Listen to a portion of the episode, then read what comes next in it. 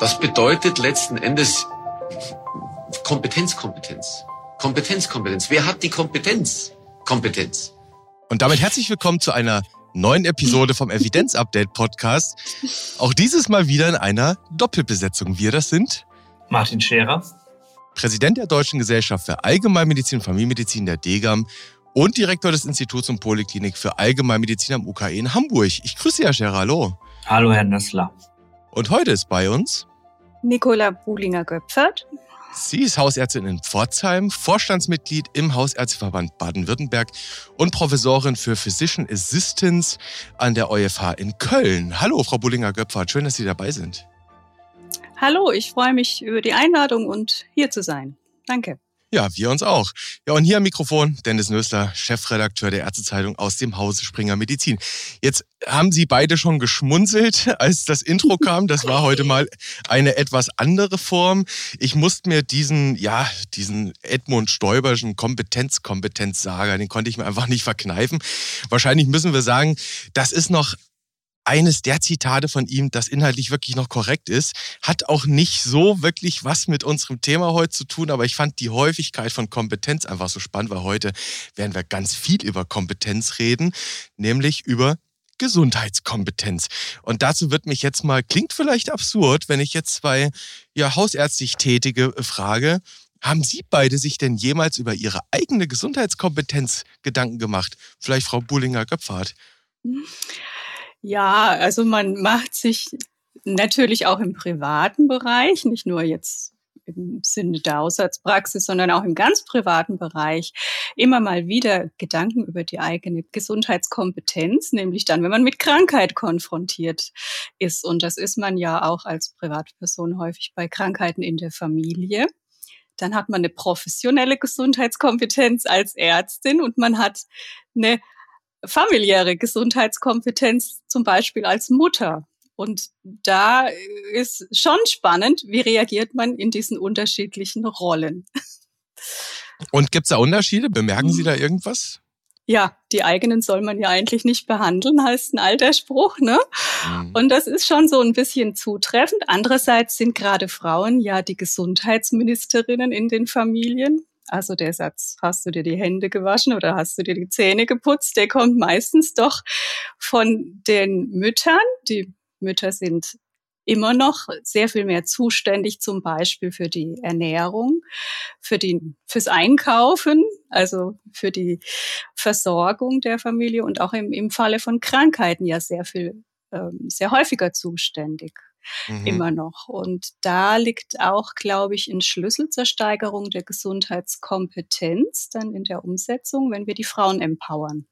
Aha, okay, da haben wir schon mal, haben wir schon mal einen Punkt, den heben wir uns auf für, für gleich. Jetzt würde mich natürlich interessieren, Herr Scherer, wie steht es denn um Ihre Gesundheitskompetenz?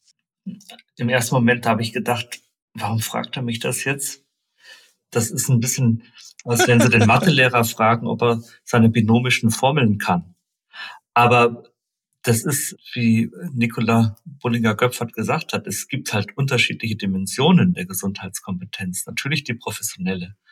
Da habe ich 2004 mit angefangen in Göttingen Allgemeinmedizin zu unterrichten und seitdem befasse ich mich mit Versorgungsfragen. Von 2009 bis 2011 hatte ich eine Professur für Sozialmedizin in Lübeck und insgesamt bin ich eigentlich seit 17 Jahren an dem Thema Gesundheitssystem und Gesundheitsversorgung dran.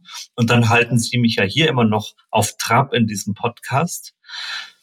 Aber es gibt noch die andere Seite, wo man selber betroffen ist und gerade jetzt in der Pandemie auch ärztliche Kolleginnen und Kollegen sieht, wie zum Beispiel Impfatteste ausgestellt werden oder unter Ärztinnen und Ärzten Impfgegner sind.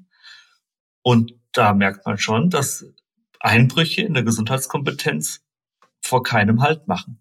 Es soll auch Ärztinnen oder Ärzte geben, die sich schon drei, vier, fünf Mal haben geboostert. Dem sind keine Grenzen gesetzt. Also da gibt's unabhängig von der Bevölkerungsgruppe oder von der sozialen Schicht, gibt es da Unterschiede. Und deshalb ist es gut, dass wir uns das Thema heute mal vorgenommen haben.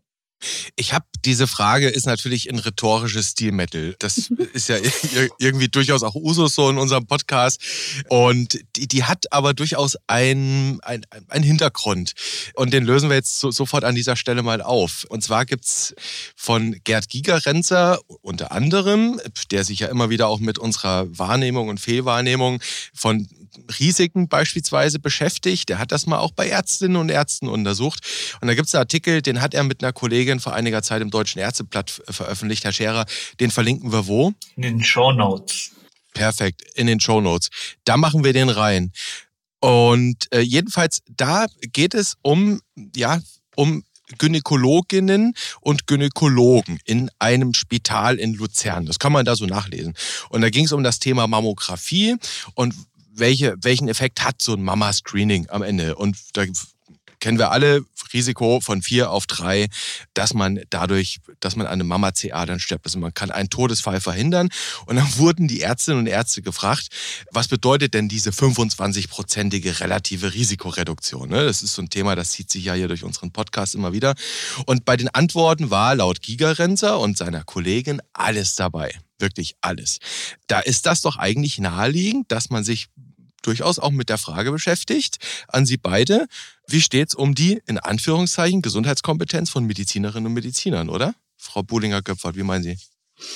Ja, die Frage kann man natürlich schon stellen. Und ich glaube wirklich, das hat mit den verschiedenen Dimensionen von Gesundheitskompetenz zu tun, dass wir uns in manchen Bereichen sicherer sind als in anderen. Also in, in der kommunikativen Gesundheitskompetenz, die ja eine Dimension darstellt, aber dann eben auch in der digitalen, also erstmal das, das Heraussuchen von Gesundheitsinformationen im Internet, was wir ja genauso tun in unseren Sprechstunden. Wir wissen ja nicht immer gleich alles, ja.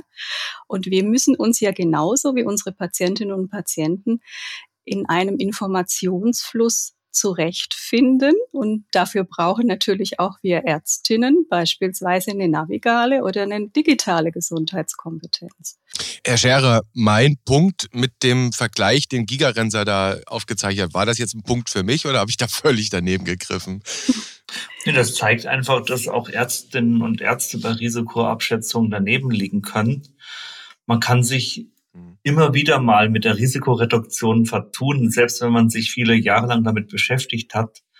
Deshalb kann man sagen, vielleicht haben wir hier und da eine Lücke im Qualifizierungsbedarf, ob man das dann bei den professionell Tätigen dann Gesundheitskompetenz nennt oder sagt, bilden Sie sich fort. Das ist nochmal eine andere Frage. Aber mhm. man kann sich mit diesen Zahlen vertun und deshalb ist es einfach wichtig, dass wir immer wieder Tools anbieten, Risikotafeln machen und dabei helfen, mit der Risikokommunikation auf eine gute kommunikative Grundlage zu kommen. Hm.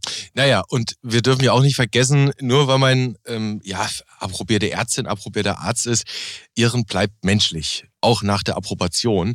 Das darf man dann auch hin und wieder mal anerkennen. Fortbildung war jetzt gerade das Stichwort, Herr Scherer, das Sie genannt haben. Das ist ja nun wirklich tägliches Tun, gehört quasi zur Profession dazu. Wir wollen uns tatsächlich, ich will gar nicht so sehr auf, auf Ihnen oder Ihren Kolleginnen und Kollegen rumhacken. Nein, wir wollen tatsächlich heute über die Gesundheitskompetenz gerade eben von einfach uns Otto Normalbürgerinnen, Otto Normalbürgern reden, von den Patientinnen und Patienten in der Praxis. Und vielleicht sollten wir vorab mal so ein bisschen versuchen, wir haben ja nun immer noch Pandemie seit zwei Jahren, ob wir gucken können, ob es so Unterschiede gibt, ob sich durch die Pandemie was getan hat. Vielleicht direkt mal der Blick aus der Praxis im Pforzheim, Frau Bullinger-Göpfert. Wenn Sie einfach mal so aus dem Bauch heraus versuchen, zu überlegen, hat sich etwas getan bei Ihren Patientinnen und Patienten in den zwei Jahren? Sind die heute besser informiert als vor der Pandemie oder nicht?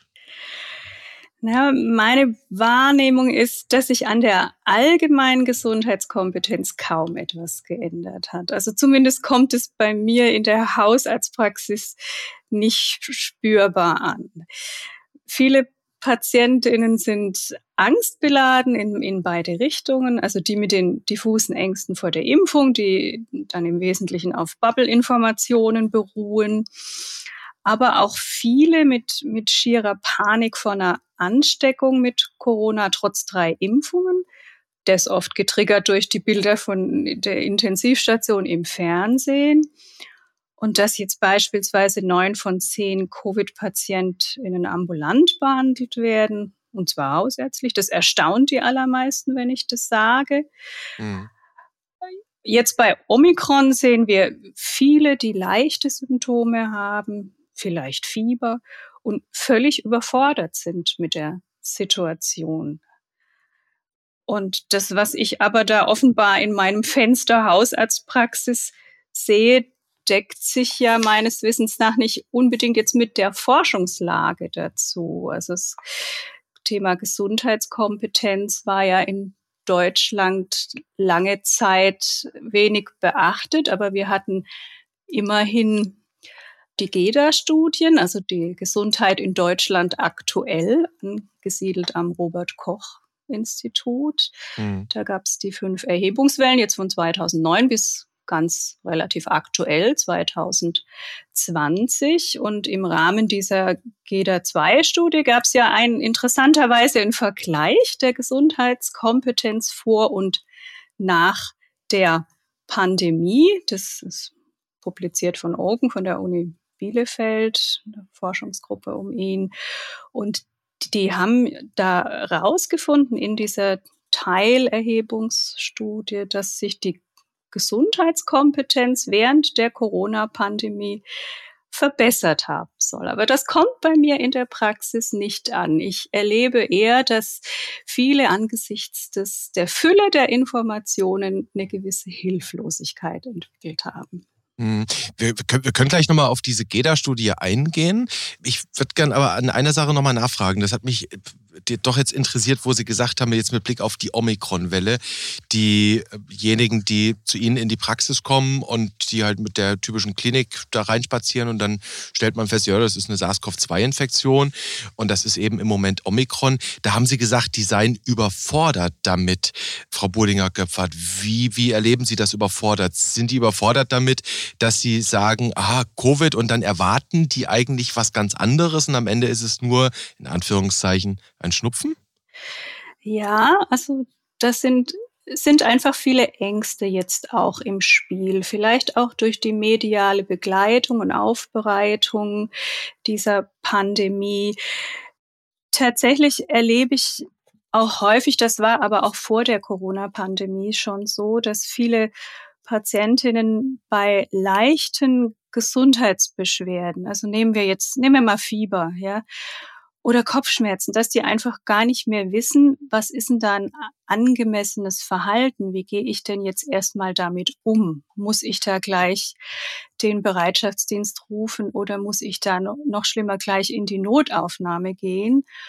Oder kann ich da erstmal die Wärmflasche nehmen fürs Bauchweh, ja?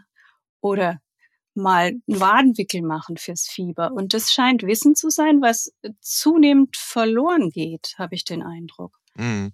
Spannend. Jetzt haben Sie gleich zehn Dinge, glaube ich, in einem Satz angesprochen, äh, mit denen wir uns jetzt sofort eh beschäftigen müssen. Ich möchte aber zunächst mal ein Wort zu Martin Scherer rüberwerfen. Das fand ich total spannend. Sie haben nämlich über Ängste gesprochen, die Ihre Patientinnen und Patienten manchmal haben. Und mit diesen Ängsten, die auch medial geschürt werden können. Herr Scherer, kann es sein, dass Gesundheitskompetenz und Ängste sich nicht wirklich vertragen? Ja, zumindest hat die Gesundheitskompetenz eine situative Komponente. Sie ist ja kein statisches Konstrukt. Da gehen ja viele Dinge mit ein. Es sind ähm, die aktuellen Rahmenbedingungen, es gibt Trigger und es gibt auch Krankheitsängste, die man wiederum messen kann. Es gibt ein deutsches Instrument, zur Messung der Krankheitsangst. Mhm.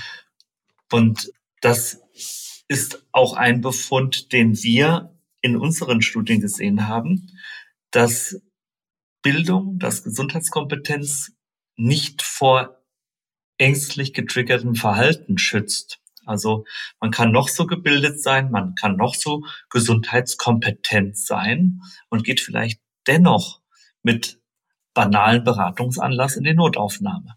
Und das Instrument zur Messung der Krankheitsangst heißt Whitley Index. Das müssten Sie bitte nochmal buchstabieren. W-H-I-T-E-L-E-Y-Index, aber ich denke, wir können es auch in die Show Notes ja. packen. Das sind 14 Items. Das Konstrukt, was dahinter liegt, ist mhm. die Hypochondrie. Und Sie haben es ja schon nahegelegt. Also, dass die Angst eine emotionale Komponente abbildet, die vielleicht nochmal völlig unabhängig von der Gesundheitskompetenz ist und dann eben auch dazu führt, dass sich obwohl die Ratio relativ klar ist, ängstlich getriggertes Verhalten zeige und vielleicht dann doch in die Notaufnahme mhm. gehe. Mhm. Das ist etwas, was wir gefunden haben, dass es da eine gewisse Entkopplung gibt zwischen der Gesundheitskompetenz und der Verhaltensebene und die Angst kann bei dieser Entkopplung eben eine Rolle spielen. Mhm.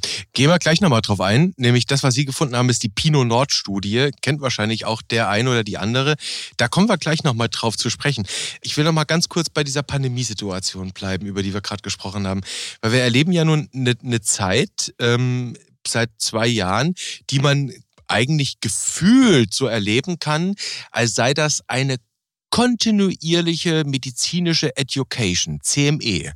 Und zwar in den Tagesthemen, im Deutschlandfunk morgens, im Spiegel, in der Tageszeitung, egal wo, findet eigentlich CME statt. Wir werden hier quasi bombardiert mit virologischen, infektiologischen Wissen. Theoretisch macht jeder von uns einen Facharzt für Mikrobiologie und äh, Virologie und Infektionsepidemiologie. Da ist doch ein Widerspruch drin. Wir beschäftigen uns so sehr mit dem Verstehen einer Erkrankung, mit der Pathogenese, mit dem, was man dagegen tun kann. Und gefühlt bleibt davon aber nichts hängen. Ist das ein Widerspruch oder geht das eigentlich gut zusammen? Ja, das ist ein Paradoxon, aber ich, ich spüre das auch. Ich habe das auch tagtäglich in der Praxis sitzen, das Paradoxon, dass man denkt, es müsste jetzt eigentlich auch der Letzte kapiert haben, Impfen schützt vor schweren Verläufen. Es gibt aber die Gruppen, die trotzdem trotz diesem objektiven Informationsfluss zum Thema Corona einfach ihrer eigenen Wahrheit folgen und die vielleicht, also was ich auch erlebe, ist eine gewisse Überdrüssigkeit ja, an, Co an Informationen mhm. zum Thema Corona. Die Leute hören nicht mehr hin, mhm. hören nicht mehr zu.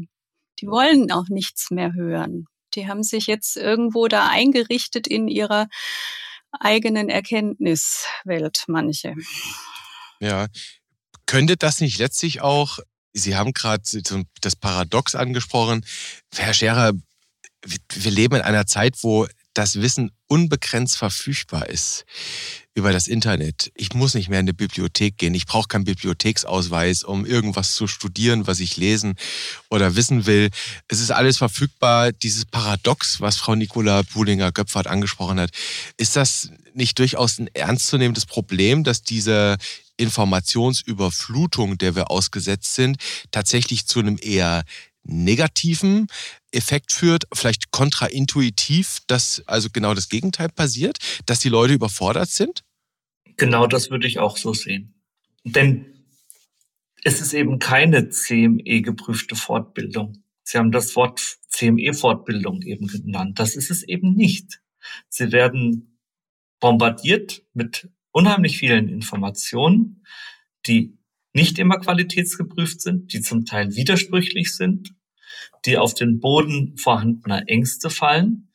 Und das ist ja auch etwas, was wir gelernt haben in der Pandemie, dass Dinge, die vorher schon da waren, akzentuiert werden. Der Fachkräftemangel war schon vorher da, wurde in der Pandemie akzentuiert. Ja. Soziale Ungleichheit war schon vorher da, in der Pandemie akzentuiert. Und auch in der Gesundheitskompetenz gibt es ja das Thema soziale Ungleichheit. Und das war nochmal in den letzten zwei Jahren ein ganz besonderes Thema, das auch hinsichtlich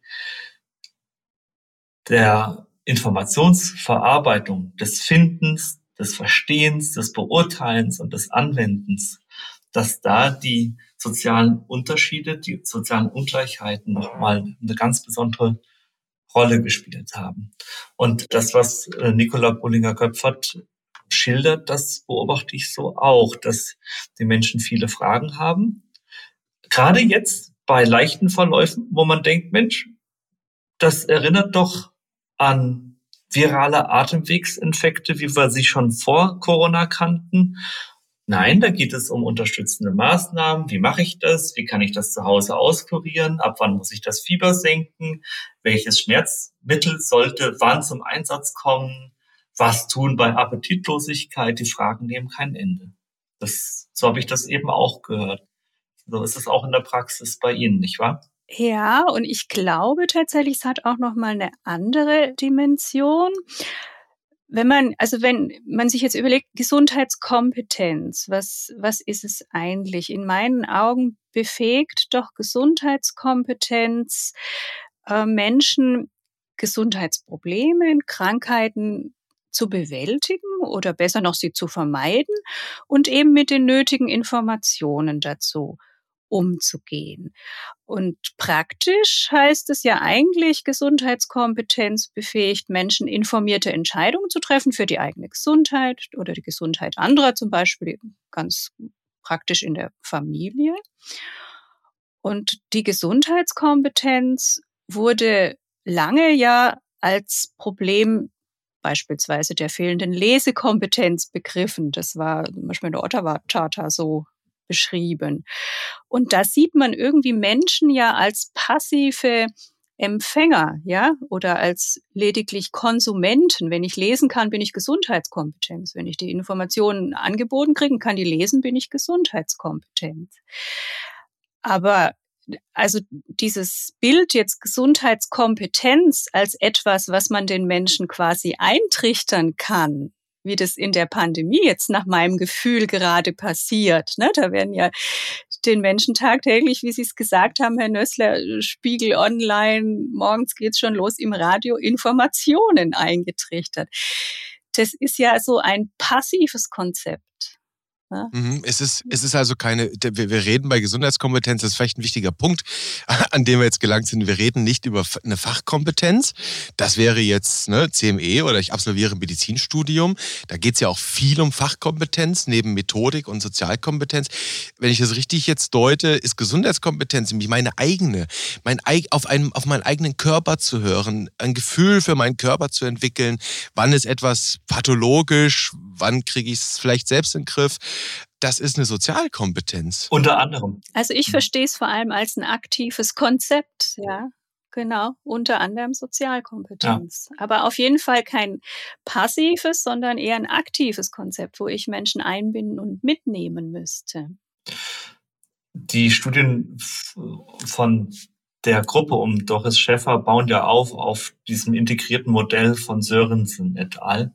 Das ist ein Zwiebelschalenmodell. Da ist die Krankheitsbewältigung mit drin, die Prävention, die Gesundheitsförderung und dann die einzelnen Teilbereiche der Krankheitsbewältigung, die sich alle um das Verarbeiten von Informationen ranken, nämlich finden, verstehen, beurteilen mhm. und umsetzen von Gesundheitsinformationen.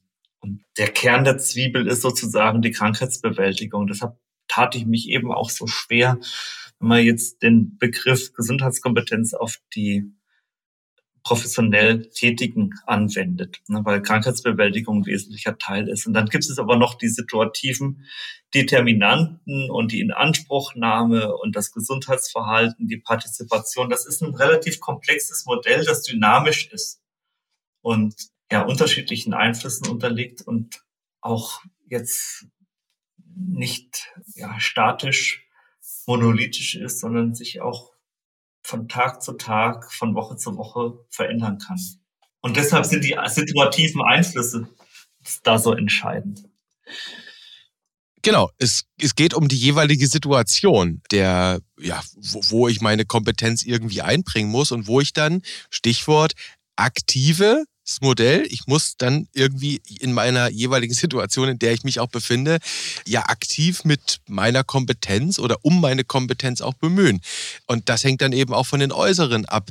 Ich will mal auf was anderes kommen. Bleiben wir tatsächlich mal in der Praxissituation, im klinischen Alltag, wo es ja auch darum geht, dass diejenigen, die mit ihren Patientinnen und Patienten arbeiten, dass die durchaus eben auch jene sind, die bei der Gesundheitskompetenz behilflich sein können, die diese Türe auch zeigen können. Es gab jetzt eine, das werden wir auch in den Shownotes verlinken, eine Entscheidung, das war Ende Januar vom gemeinsamen Bundesausschuss. Die hatten Pasta erprobt, dreieinhalb Jahre im Innofonds. Sagt wahrscheinlich den meisten Hörern was, Innovationsfonds. Und das ist, das sind die Patientenbriefe nach stationärem Aufenthalt. Das ist die Abkürzung. Und das muss laut GBA eben so gut in diesen dreieinhalb Jahren abgeschnitten haben. Also soll, heißt es, bei Älteren und chronisch Kranken signifikant die Gesundheitskompetenz nach einem stationären Aufenthalt verbessert haben. Das sind dann einfach automatisiert erstellte Briefe, die eben nicht Medizinerlatein beinhalten, sondern die halt auch für Laien verständlich sind, die eben keinen Humanmedizinstudium absolviert haben. Wie hoch schätzen Sie, ist der Anteil der Ärztinnen und Ärzte, auch anderer Heilberufe, am Erreichen von Gesundheitskompetenz oder, und jetzt werde ich böse, vielleicht sogar an der Barriere zu mehr Gesundheitskompetenz? Ja, das ist schwierig zu schätzen. Also es ist ja sicher nicht so, dass Ärztinnen, die ihnen anvertrauten Patientinnen bewusst im Unklaren lassen oder absichtlich Lateinisch reden. Das äh, System sieht halt oft auch nicht vor. Da lässt nicht die Zeit für ausreichend Kommunikation und da wird mhm. viel im hausärztlichen Bereich dann auch abgeladen. Also das ist schon so Patienten, die aus dem Krankenhaus entlassen werden, die kommen, die gibt's zuhauf, die, die nicht mal wissen, was denn nun das Untersuchungsergebnis war und, und wie es jetzt weitergeht. Ein Entlassgespräch scheint standardmäßig vielerorts gar nicht mehr stattzufinden. Und ja, also klar, Gesundheitsberufe können da helfen in der Kommunikation. Da ist vieles denkbar. Unsere Veras beispielsweise in den Haushaltspraxen oder auch demnächst vielleicht Physician Assistants können sicherlich einen ganz entscheidenden Beitrag leisten, Gesundheitskompetenz zu stärken oder auch banale Übersetzungsarbeit zu machen, mhm. Gesundheitscoaching zu machen. Ja. Aber Herr, Scherer, sind dann die Heilberufe also eben auch Ärztinnen und Ärzte, sind die der Schlüssel zu mehr Gesundheitskompetenz? Wenn man in unsere Fachdefinition Allgemeinmedizin schaut, dann sind Hausärztinnen und Hausärzte per Definition auch Lehrerinnen und Lehrer, haben eine wichtige Rolle in der Gesundheitsförderung, in der Aufklärung, in dem Empowerment der Patientinnen und Patienten. Das sind sie nach Fachdefinition, aber sie füllen diese Rolle auch de facto aus. Das kann man sagen. Aber was Sie angesprochen haben und was Nicola Bunninger-Göffert auch nochmal bestätigt hat, die Patienten, die kommen ja oft etwas überfordert aus dem Krankenhaus zurück. Mhm. Und eine sehr aktive Gruppe, die sich da bemüht, in laienverständlicher Sprache Materialien zu erstellen, ist was habe. Eckhard von Hirschhausen arbeitet auch eng mit dieser Gruppe zusammen.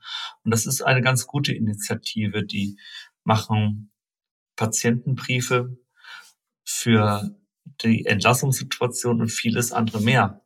Und genau aus diesem Grund haben wir uns in der DGAM auch sehr früh entschieden zu sagen, dass wir nicht nur Leitlinien für die Behandlungssituation machen, die dann die Ärztinnen und Ärzte in die Hand kriegen, sondern eben auch Patientinneninformationen, damit man dieselben Inhalte nochmal in laienverständlicher, einfacher Alltagssprache hat. Und das ist eben der Schlüssel dafür, dass sich dann auch was ändert.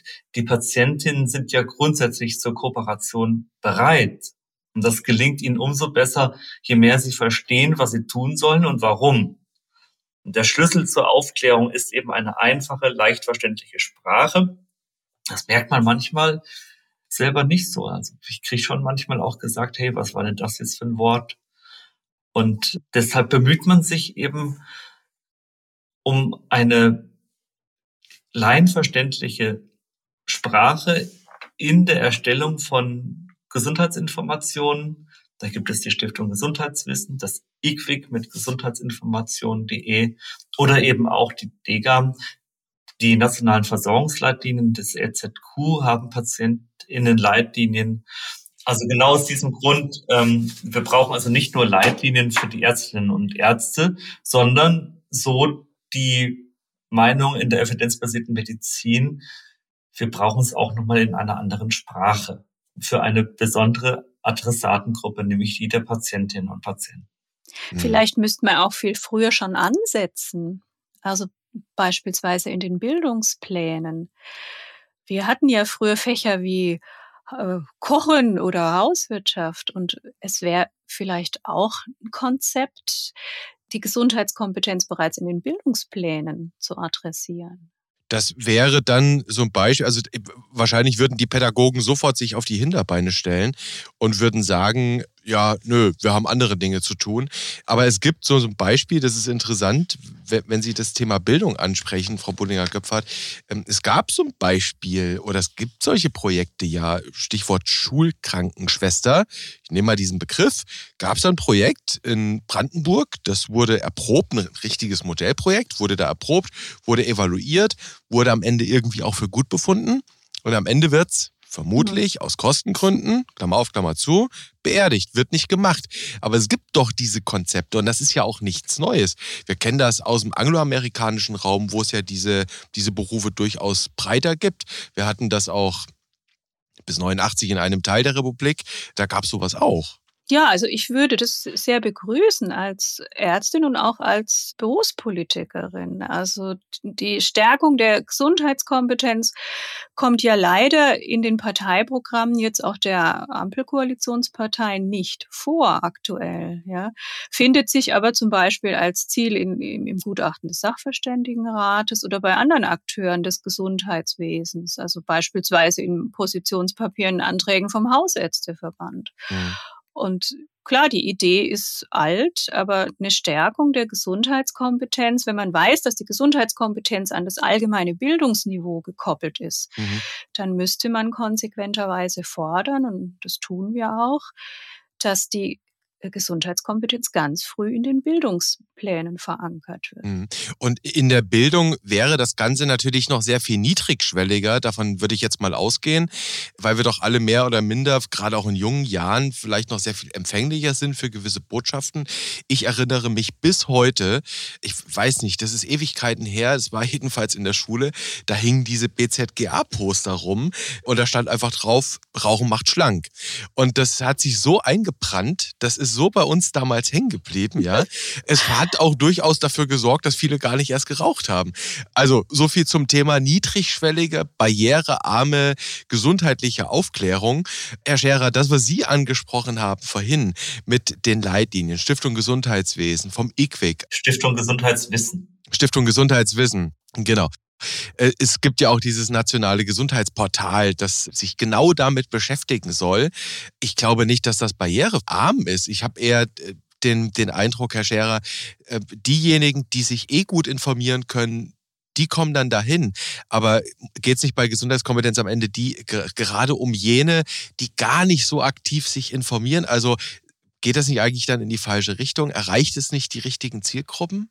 Also was ich spannend finde, wenn man wenn man sich noch mal die den Forschungsstand anguckt, national wie international, dann wenn man schaut, wie die Gesundheitskompetenz verteilt ist, dann ist ja spannenderweise rausgekommen, dass eine niedrige Gesundheitskompetenz assoziiert ist mit niedrigem Bildungsstand, geringem Einkommen, Migrationshintergrund auch, also eigenem Migrationshintergrund. Das muss man noch mal ein bisschen differenziert sehen. Mit einem schlechten Gesundheitszustand und mit hohem Lebensalter. Und da ist die eben angesprochene Frage schon wichtig, wie erreicht man diese Gruppen? Also reicht es, Informationen ins Internet zu stellen? Reicht es, irgendwelche Informationsbroschüren in der Praxis auszulegen? Oder braucht es nicht eine spezielle Förderung dieser vulnerablen Gruppen? Und wenn ja, wie kann die aussehen? Das finde ich eine ganz spannende Frage. Und wenn man jetzt mal auf die ökonomischen Folgen schaut, wenn Gesundheitskompetenz der Bevölkerung äh, sinkt, wir sehen dann eine intensivere Nutzung des Gesundheitssystems, was ja wieder zu steigenden Kosten führt. Wir, wir sehen mehr Fehltage am Arbeitsplatz mit einer Belastung der Wirtschaft.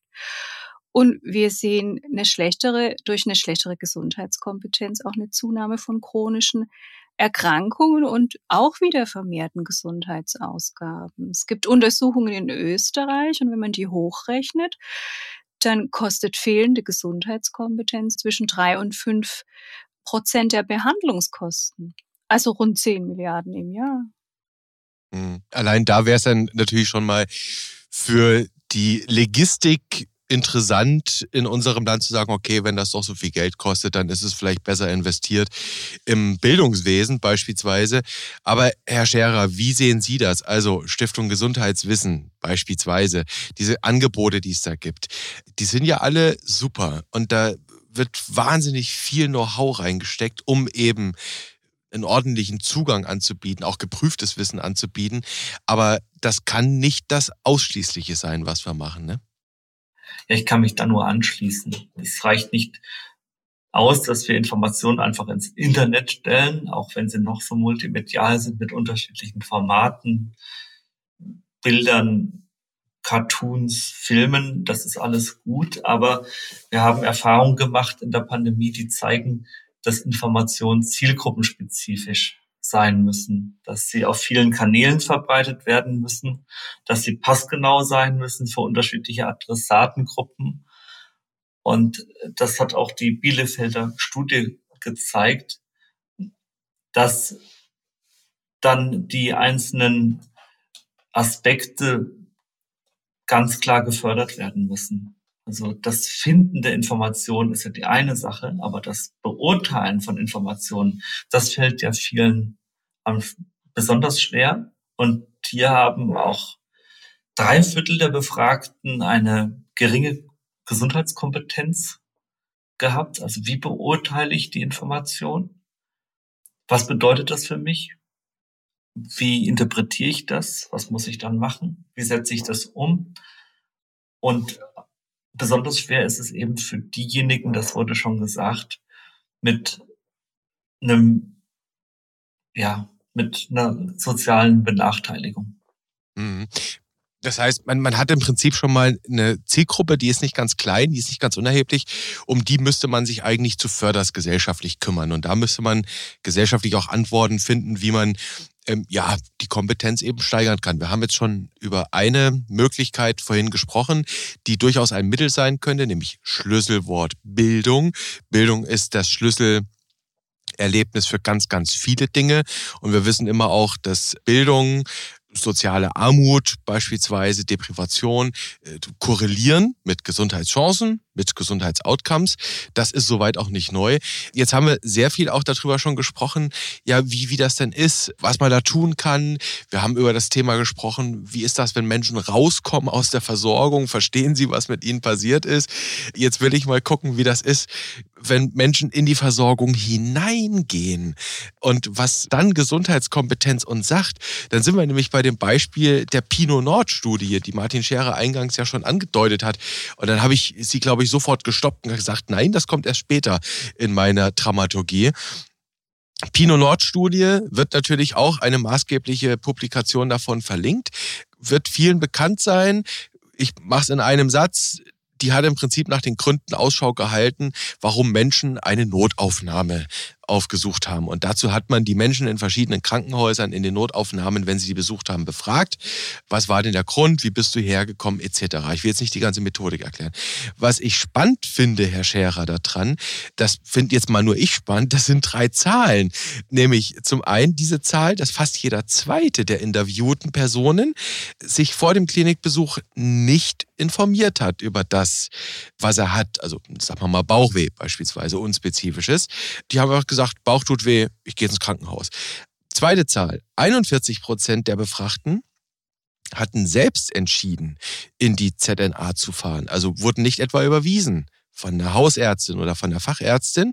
Und gut jeder Dritte der Befragten, 31 Prozent, ganz genau, die kannten nicht einmal oder wussten nicht einmal, dass es die 116, 117, den ärztlichen Bereitschaftsdienst gibt. Also, dass man gar nicht in die ZNA hätte fahren müssen, sondern vielleicht eben Notfallpraxis.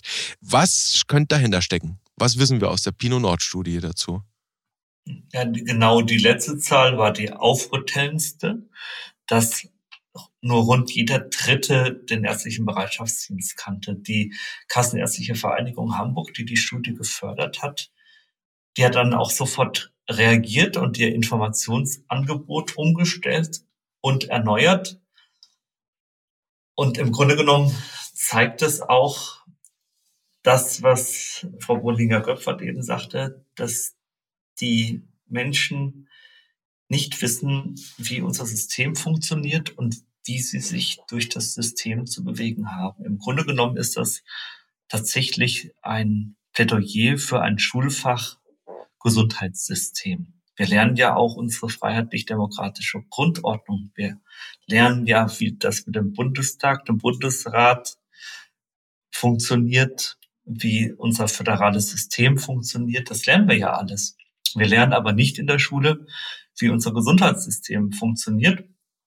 Und das merken wir dann auch oft, wenn uns Patientinnen und Patienten gegenüber sitzen. Die haben zum Teil recht putzige Kompetenzzuschreibungen. Es kann sein, dass die einen maßlos überschätzen. Es kann aber auch sein, dass die denken, dass man nur zum Zettelschreiben da ist. Mhm. Also da gibt es eine relativ große Bandbreite und man merkt doch, es gibt kein einheitliches Bewusstsein in der Bevölkerung darüber, wer macht was im Gesundheitssystem und wo gehe ich eigentlich hin mhm. mit welchen Beschwerden. Das, da gibt es sehr allgemeine Kompetenzzuschreibungen. Das heißt, da, da fehlt es eigentlich schon an einem gewissen Systemverständnis im Hintergrund. Also, dass uns, dass uns allen nicht mal wirklich klar ist, was, was gibt's denn so für, ich sag mal, böses Wort, Dienstleister oder vielleicht eher SGB V-Begriff, Leistungserbringer, an wen kann ich mich wenden? Das ist gar nicht mal in der Bevölkerung breit da. Das nehme ich so mit, oder? Das sind oft so Reflexe. Das ähm, mhm. Kennt Nikola Bruniger-Köpfert sicher auch tagtäglich oder viele andere Kolleginnen und Kollegen. Rücken, Orthopädie, Hals, HNO, Pandemie, Virologie und so weiter. Also mhm. da, ja, da gibt es ja. oft so, so einfache ja, Condition Treatment Pairs oder so einfache Reflexe. Es gibt natürlich auch die, die wissen, dass sie bei den Hausärztinnen und Hausärzten wunderbar aufgehoben sind und als erste Ansprechpartnerin ähm, ansteuern können. Äh, da gibt es natürlich auch sehr viele. Aber ähm, ja, wie funktioniert unser System? Das bräuchten wir als Schulfach. Interessant. Ja, also das ist tatsächlich, wie Martin sagt, das ist schon so die, die Lotsenfunktion, die wir ja gar nicht mehr so gerne hören, ne? dass man die ständig bei uns HausärztInnen adressiert. Aber irgendwie braucht's das für manche Gruppen und, und äh, für viele eigentlich in der Praxis, die wir sehen, dass die sich wirklich nicht durchfinden durch das System. Mhm. Aber die, diese Lotsenfunktion, das haben wir jetzt schon an mehreren Stellen hier konstatiert. Stichwort im Bildungswesen, ne? also sehr viel niedriger, früher beginnen damit, aber eben offenkundig dann auch ähm, hausärztlich wenn wir auf diese Pinot Nord-Ergebnisse schauen, das können doch aber die Hausärztinnen und Hausärzte gar nicht abschließend leisten, diese Lotsenfunktion. Dafür reicht doch schlicht und ergreifend die Arbeitszeit nicht, Frau Polinger-Göpfert. Da bräuchten wir dann schon irgendwie auch andere, die das machen müssten. Jetzt bin ich mal bösartig und sage, das können doch auch die Apotheker. Ich glaube, die Apotheker und Apothekerin brauchen wir hierfür nicht. Da haben wir in den eigenen Praxen, da ist ja alles da. Da ist ja viel Expertise, da ist viel Kompetenz. Wir haben unsere medizinischen Fachangestellten, wir haben unsere Veras, wir haben demnächst vielleicht akademisierte Veras oder Physician Assistants. Und ich glaube schon, dass man da Expertise abgreifen und mitnehmen kann, dass die sehr viel leisten können, auch in der Kommunikation mit Patientinnen und Patienten. Also auf die Apotheker wäre ich jetzt zuletzt gekommen, wenn ich das Thema adressieren wollte. Gut.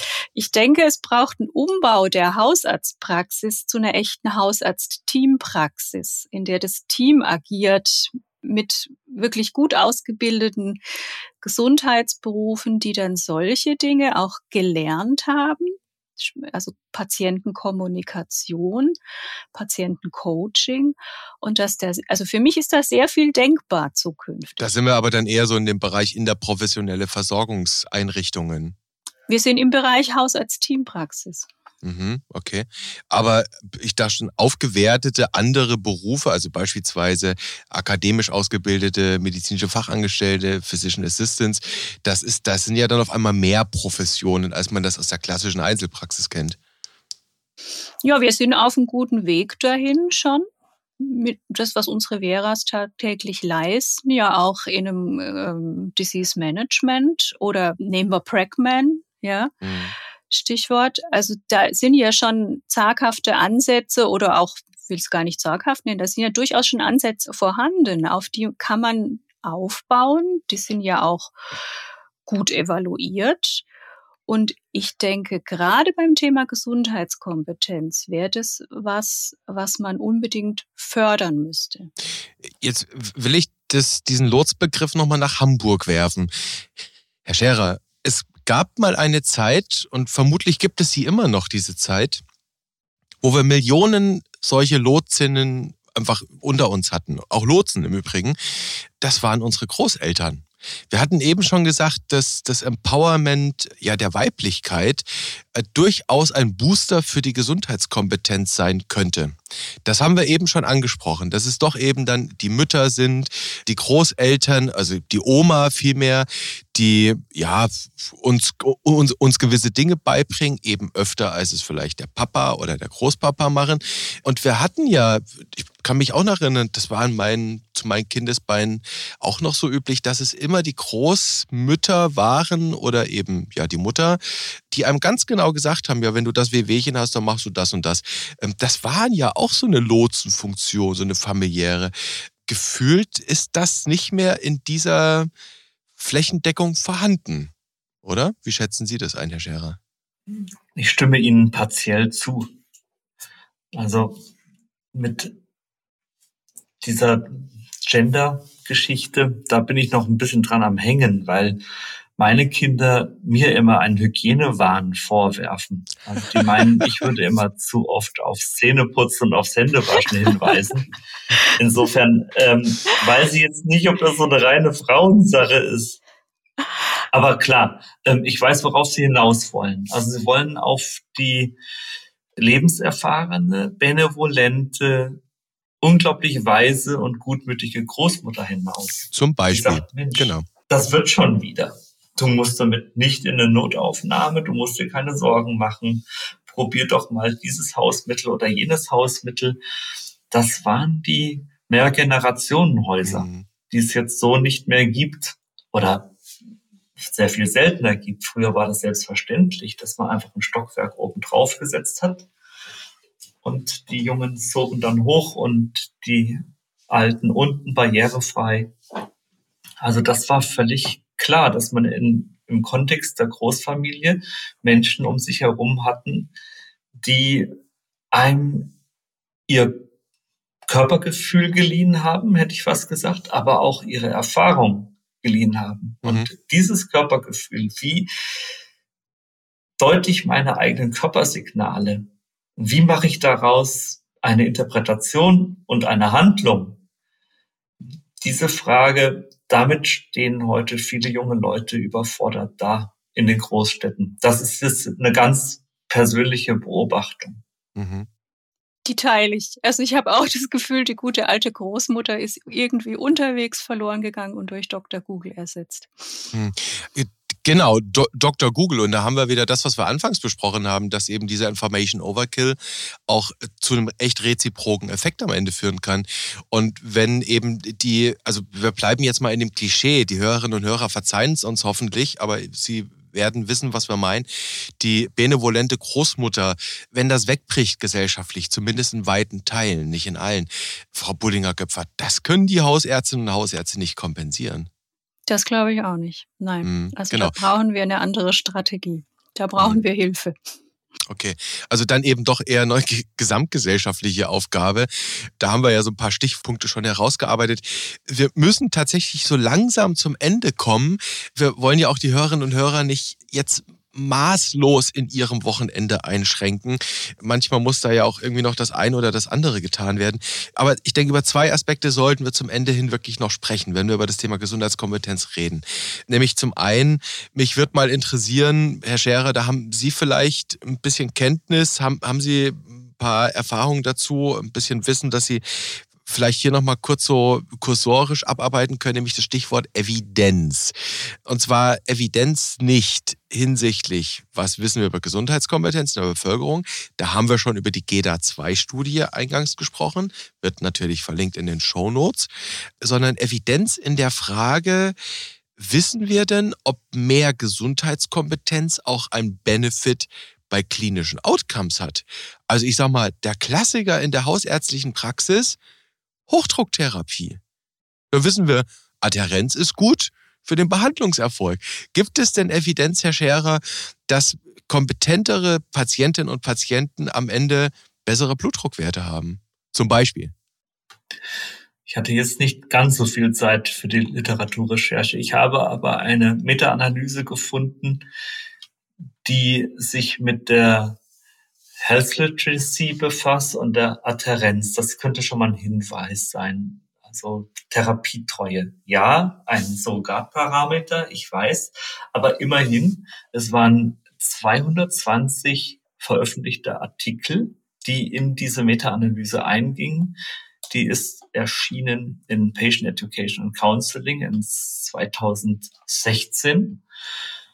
Und da hat man tatsächlich gefunden, dass es einen Zusammenhang gibt zwischen Gesundheitskompetenz und der Einhaltung sowohl medikamentöser als auch nicht medikamentöser Therapien. Und das ist das Entscheidende. Mhm. Also Gesundheitskompetenz führt jetzt nicht nur zum braven Pillenessen, sondern auch zu nicht medikamentösen Behandlungsmaßnahmen. Lebensstil und, zum Beispiel. Um ne? Ihrem Beispiel zu bleiben, Lebensstil, Hypertonie, salzarme Kost, mhm. Bewegung, ähm, Ernährung und so weiter.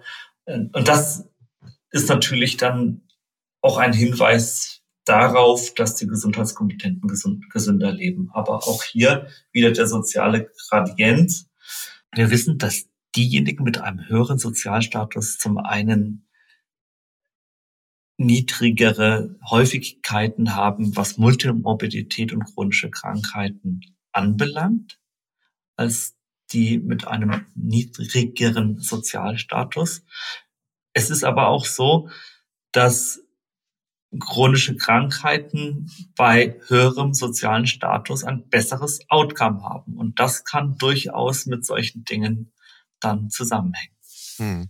Und, und da natürlich, das würde jetzt wahrscheinlich der Methodiker Scherer, wenn ich ihn jetzt herauskitzel, noch hinterher schieben, dass da natürlich oft einfach auch Beobachtungsstudien mit einfließen werden können, wo man dann zunächst mal erstmal Assoziation herausarbeiten kann ne? und reverse Kausalitäten auch nie ausgeschlossen sind. Das sind viele Beobachtungsstudien, viele Querschnittsstudien, drin. Das sind Korrelationen mit einem einfachen Korrelationskoeffizienten. Mhm. Und die Assoziationen, die dann da gefunden werden, die lassen häufig auch die Richtung des Zusammenhangs offen. Mhm. Also wo ist die Henne und wo ist das mhm. Ei? Oder wer ist das Ei und wer ist die Henne? Aber es ist ja gut zu wissen, wenn man weiß, da ist eine Henne, dass da auch ein Ei sein könnte. Also das kann ja auch nicht immer verkehrt sein, dieses Wissen, ne? Es ist gut, dass Sie es nochmal ansprechen. Okay, das nur für, einfach nur so als Tipp für den Wochenendeinkauf. Jetzt, wo wir zumindest mal eine Arbeit gefunden haben, Herr Scherer, vielen Dank zumindest, dass wir mal gezeigt haben, es gibt in PubMed durchaus ein Piece of Evidence, wo man finden kann, ja, es gibt da irgendeinen Zusammenhang und das ist zumindest mal kein negativer. Das verlinken wir. Was jetzt noch interessant wäre, so zum Ausstieg. Vielleicht können wir damit dann auch den Kreis schließen. Frau Bohlinger-Göpfert, wir hatten eingangs die Frage, ja, gab es denn irgendwie ein Erleben in diesen zwei Jahren Pandemie? Hat sich bei der Health Literacy bei den Patientinnen und Patienten in ihrer Praxis was geändert? Würde mich natürlich jetzt so vielleicht auch als Take-Home-Message für die Hörerinnen und Hörer interessieren. Haben Sie so eine Art Best Practice-Tipp, so ein Practice-Pointer, wo Sie sagen, ja, liebe Kolleginnen, liebe Kollegen, aufgepasst. Also ich habe einen Tipp für euch, wie ihr eure Patientinnen und Patienten super kompetent bekommt. Ja, wenn ich den hätte, diesen Game Changer, dann äh, wäre wirklich gut. Nee, auf, auf den einen, nee, da bin ich wirklich noch nicht auf was gestoßen, was da wirklich helfen kann. Also ich glaube generell, Patientinnen und Patienten mitzunehmen. Also nicht die Ärztin hat den aktiven Part, sondern den zurückzuspielen zum Patienten und gemeinsam mhm. zu überlegen, was hast du denn vielleicht schon erfahren, wie du deine Gesundheit verbessern kannst und, und da anzuknüpfen. Also eher so ein, so ein Coaching. Dann sind wir aber eigentlich tatsächlich schon, also ich, ich, ich stelle jetzt mal eine Vermutung auf, Frau Bullinger-Göpfert, und Sie sagen mir, ob ich damit völlig daneben gegriffen habe oder ob das in so eine Richtung gehen könnte. Könnte man ja zum Beispiel auch überlegen, wie man das Sprechzimmer herrichtet. Will ich eine konfrontative Gesprächssituation oder eine kooperative? Also ne, sitzt quasi meine Patientin, mein Patient eher so halb an der Seite, wo ich diese Person vielleicht im Gespräch besser aktivieren kann, als wenn sie mir vis-à-vis -vis sitzt, oder? Ja, das ist, äh, das machen wir immer schon so. Also wir sitzen tatsächlich über Ecke. Genau. Ja. Mhm. Mhm. ja. Also ist ja eigentlich auch der Klassiker. Ist ne? der Klassiker. Typ. Ja. Aber einen Stuhlkreis okay. würde ich jetzt nicht bilden wollen. auch nicht, okay. vor allem nicht in Pandemiezeit. Also keine Gruppentherapie in der Hausarztpraxis. Das ist jetzt noch nicht so unbedingt, ähm, ja. Kein Gruppenunterricht zur Gesundheitskompetenz durch die Vera in der Hausarztpraxis. Das sind wir noch nicht. Vielleicht kommen wir da noch hin.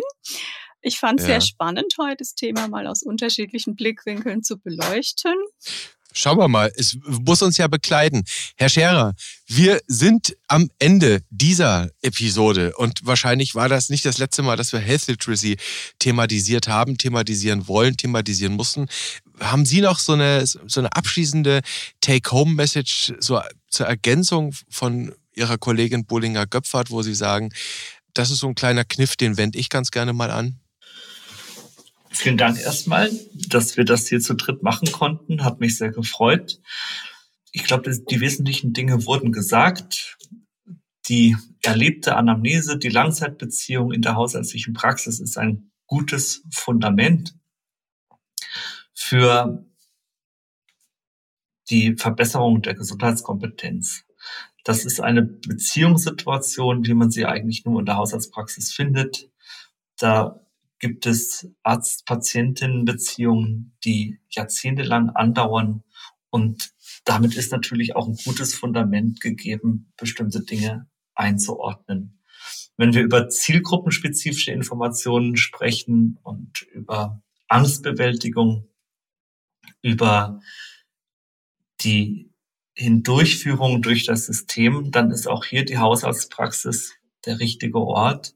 Und das wird ja, tausendfach jeden Tag gemacht in vielen Hausarztpraxen. Das Entscheidende ist, dass die Rahmenbedingungen stimmen, dass nicht von außen zu viele, ich sag mal, fachfremde Jobs uns auferlegt werden, dass nicht das passiert, was jetzt in der Pandemie leider sehr oft passiert ist, dass uns das Kommunikationsgeschäft schwerer gemacht wird und da bin ich einfach froh, dass wir den Hausärzteverband haben, dass wir solche Berufspolitikerinnen haben wie Nicola Bullinger-Göpfer, die dann auch immer wieder gegenüber der Politik die Fahne hochhalten und sagen, liebe Leute, lasst uns arbeiten, lasst uns unseren Job machen. Wir machen Versorgung. Genau so ist es. Ich bedanke mich auch bei Ihnen beiden. Bleiben Sie alle froh, fit und munter, kommen Sie gut durch diese anstrengenden Zeiten und ich hoffe, wir sprechen uns vielleicht auch mal zu einem anderen Thema gerne mal wieder. Das hoffen wir auch. Damit auch von unserer Seite, von Martin Scherers und von meiner Seite, Frau Bullinger-Göpfert, vielen lieben Dank für diese wunderschöne Episode. Auch an die Hörerinnen und Hörer. Und Herr Scherer, Sie wissen, was Ihnen zum Ende einer jeden Episode droht, nämlich meine quälende Frage, ob Sie es mit einem Cliffhanger versuchen wollen. Meine Antwort darauf ist eine E-Mail-Adresse evidenzupdate.springer.com. Wie wäre es, wenn man da einfach mal hinschreibt, was das Thema des nächsten Podcasts sein soll? Perfekt. Dann werden wir also in der nächsten Episode, so Martin Scherer das wollte, vier Stunden lang E-Mails vorlesen. In diesem Sinne, bleiben Sie uns alle gewogen und ich freue mich, wenn wir uns wiederhören an gleicher Stelle und auf gleicher Welle. Ahoi, tschüss. Tschüss. Tschüss.